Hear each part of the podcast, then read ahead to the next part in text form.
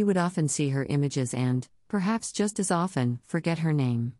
We see her in many classical paintings as a beautiful yet tragic figure, looking up helplessly towards a figure of a Roman soldier standing over her.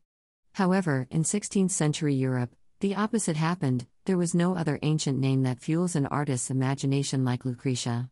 Shakespeare mentions her in his plays such as Titus Andronicus, As You Like It, and Twelfth Night, made allusions of her in Macbeth, and draws extensively on Ovid's treatment of her story in his poem The Rape of Lucrece, 1594. However, he was not the only one fascinated by Lucretia. Among many others, mentions of her were also made by Dante in his Inferno, Geoffrey Chaucer's The Legend of Good Women, and John Gower's Confessio Amantis. Lucretia's name and her story were so popular that the Paduan philosopher and literary critic Sperone Speroni wrote, There is no one so stupid that he has not heard of her. Indeed, from the extensive portrayals of her at the time, there was simply no escaping her. Tarquinius and Lucretia by Titian, 1490 1576. The death of ancient Roman wife. Sextus Tarquinius was the son of Lucius Tarquinius Superbus, the last king of Rome who was engaged in the siege of Ardea at the time. One day, Sextus invited his friends for supper and drinks at his house. Among his guests was Tarquinius Collatinus, one of his distant kinsmen. The men started talking about their wives and, fueled by wine, each of them praised his own wife excessively. Collatinus finally declared that no one was more worthy than his wife, Lucretia. As his friends scoffed, Collatinus invited them to ride their horses to his house and see for themselves what his wife was doing at home. The men agreed and they all went on horseback to the city. They visited each of their houses and found every single one of their wives getting ready for a night out. Finally, they arrived at the house of Collatinus and found Lucretia, with her servants, working on her spinning in the middle of her house. It was then that Sextus was said to have been seduced both by Lucretia's beauty and virtue. Tarquin's Sons Admiring Lucretia's Virtue by Jean Jacques Lagrenée, 1781. A few days later, Sextus returned to the house of Collatinus. Collatinus was, at this time, away at Ardea. Lucretia received him graciously and granted him the hospitality according to his status as the son of the king. Sextus waited until everyone else was asleep before taking up his sword and went to Lucretia's bedroom. Placing his sword against her, Sextus woke Lucretia with a low voice and declared his love for her. After begging, threatening, and exhausting every method of seducing Lucretia, who would rather die than submit to him, Sextus finally said, When I have killed you, I will put next to you the body of a nude slave. Everyone will say that you were killed during a dishonorable act of adultery. With this final threat, Sextus succeeded. After he raped Lucretia, he left. The distraught Lucretia sent messengers to her husband and her father, Spurius Lucretius, prefect of Rome, asking them each to come at once with a good friend, because a terrible thing had happened in her husband's house. Spurius Lucretius came with Publius Valerius and Collatinus came with Lucius Junius Brutus. When she saw them, Lucretia began to cry. She told them what has happened to her and charged them to avenge her honor. After promising her that they would pursue Sextus, they tried to appease Lucretia's sorrow by saying what had happened to her was not her fault. Lucretia said, Nec ulla impudica Lucretia exemplo vivae. Not in time to come shall ever unchaste woman live through the example of Lucretia. Then, as the men looked at each other in despair and confusion, Lucretia took up a dagger and plunged it into her heart. She died amid the cries of her husband and father. How a woman overthrows the king of Rome. Brutus, who came with Collatinus, took the dagger from Lucretia's wound, called the grieving party to order, and proposed that they drive the Tarquinii from Rome. Holding the bloody dagger in his hand, he swore that he would do everything in his power to overthrow the dominion of the Tarquinii. If he should violate his oath, he prayed that he and his children might meet with the same end as Lucretia. Brutus passed the dagger to each mourner, and they all swore the same oath. As Lucretia lay dead, a revolutionary committee to overthrow the king of Rome was born. Statue of Junius Brutus, swearing revenge at Lucretia's corpse, by Ignaz Platzer at Great Parterre, Schönbrunn. Photo by Yair Haklai, own work, CC by SA 4.0. Deceased as she was, evidently Lucretia's influence was far from over. The newly formed committee paraded her bloody corpse to the forum and began to enlist an army. Brutus summoned the crowd and gave one of the most noted and effective speeches of ancient Rome. He leveled charges against the king and his family, listing the king's offenses, protesting against the king's tyranny and showing his outrage on behalf of Lucretia, whose body could be seen on the dais. Brutus proposed the banishment of the Tarquins from all the territories of Rome and appointment of an interrex to nominate new magistrates. They had decided on a republican form of government with two consuls in place of a king executing the will of a patrician senate. In subsequent years, the powers of the king were divided among various elected magistracies. Spurius Lucretius, who was swiftly elected interrex, proposed Brutus and Collatinus as the first two consuls.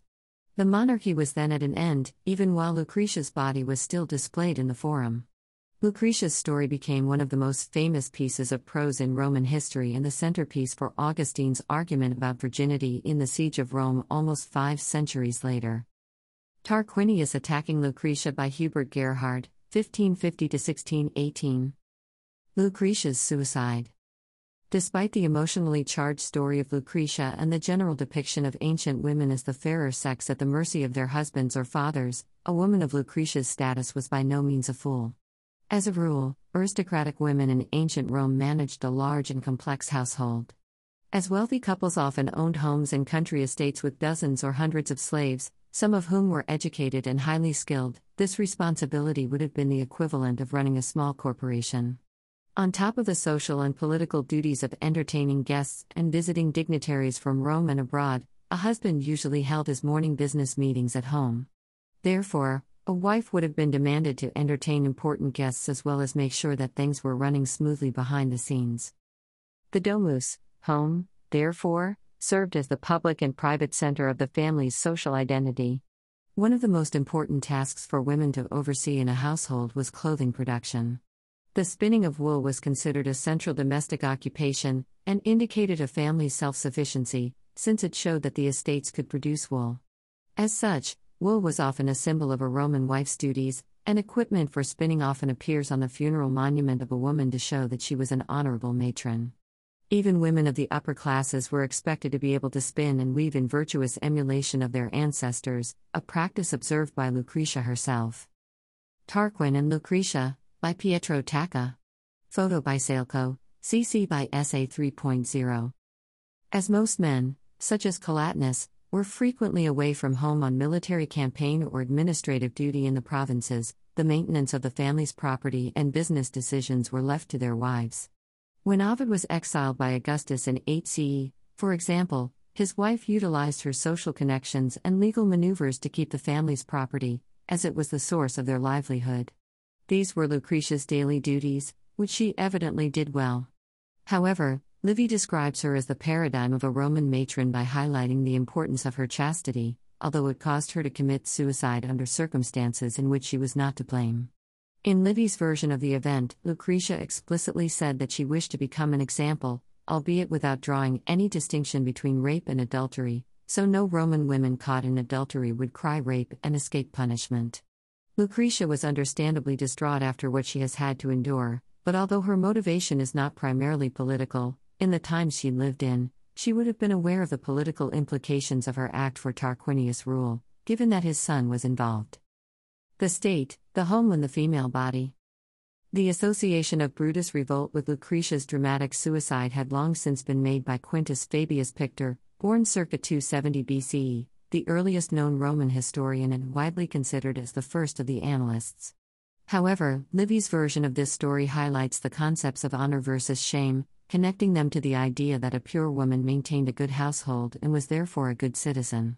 Finding the lady of the house in bed with a slave violated the idea of purity and the natural hierarchy of the house, which would explain Lucretia's fear of Sextus' final threat. Lucrezia by Filippo Parodi, 1630 1702. Photo by Didier Descouens, own work, CC by SA 4.0. Livy wrote this version of the story as the Emperor Augustus began to launch his campaign for moral virtue in Roman society. This was a time in Rome's political history where Lucretia's wish to be an example of a chaste woman was used as an example to call back Roman women to their duties to the household and to the state. Lucretia's death also reminded men of their natural duty to protect their womenfolk. The story of Lucretia has also proven to be an effective statement against tyranny, in that tyranny seeks out and destroys the family unit. In Lucretia's case, tyranny manifested itself through rape, creating private tragedy and public civil war. The definition of tyranny in this context is where passions dominated honor and reputation became less important than desires. Another demonstration of the link between the political world and the private world in the mind of the Roman was that when Brutus swore to avenge Lucretia, he vowed against Tarquin instead of the rapist, Sextus. This takes the matter beyond the private to the public slash political. One might even argue that, for Livy, the private matter of the rape of Lucretia is not as important as the public tragedy, which is the violation of the family unit by a member of the royal family. Lucretia committing suicide after her rape by Philippe Bertrand, 1664 1724, by Philippe Bertrand, own work by Ford Madox Fraud, public domain. Retelling history without much facts, Livy's style. Despite the rather clumsy narrative, Lucretia's message is aimed at adulterous women instead of rape victims. Instead of trying to encourage rape victims to commit suicide, Lucretia was trying to discourage married women from adultery by forcing on them her view of how seriously the consequences should be assessed and punished. She was apparently successful in this as Brutus seemed to have been inspired by Lucretia's stand. In general, Livy's historical writings also have been heavily debated. Livy was not a historian who insisted on high standards of evidence or critical analysis, nor were his interests primarily political and military in nature. He was, in fact, a historian who was more interested in morality and inspiration, especially in examples of virtue and vice. The story of Lucretia as told by Livy remains useful as it shows and interprets the collective memory of the identity and character of the ancient Romans. Retelling history through example seems to be something Livy shares in common with his contemporaries, in particular the Emperor Augustus, whose forum was populated with statues of noble men designed as reminders of the glorious past and examples for present and future generations. The Body of Lucretia Exposed to the Romans by James Jeffreys, 1751 1784. Lucretia's story results in a momentous change in the political form of the Roman state as the monarchy gives way to the republic. Livy associates Lucretia with this change as the female figure exercising decisive and destabilizing power on the public stage. Although some scholars may consider Livy to be sexist in his treatment of the story, Lucretia promotes concord as inspires discord and change in the developing socio political environment. She serves as an example for the men and women around her. Consequently, her characterization and role in Livy's story is much more complex than that of a victim.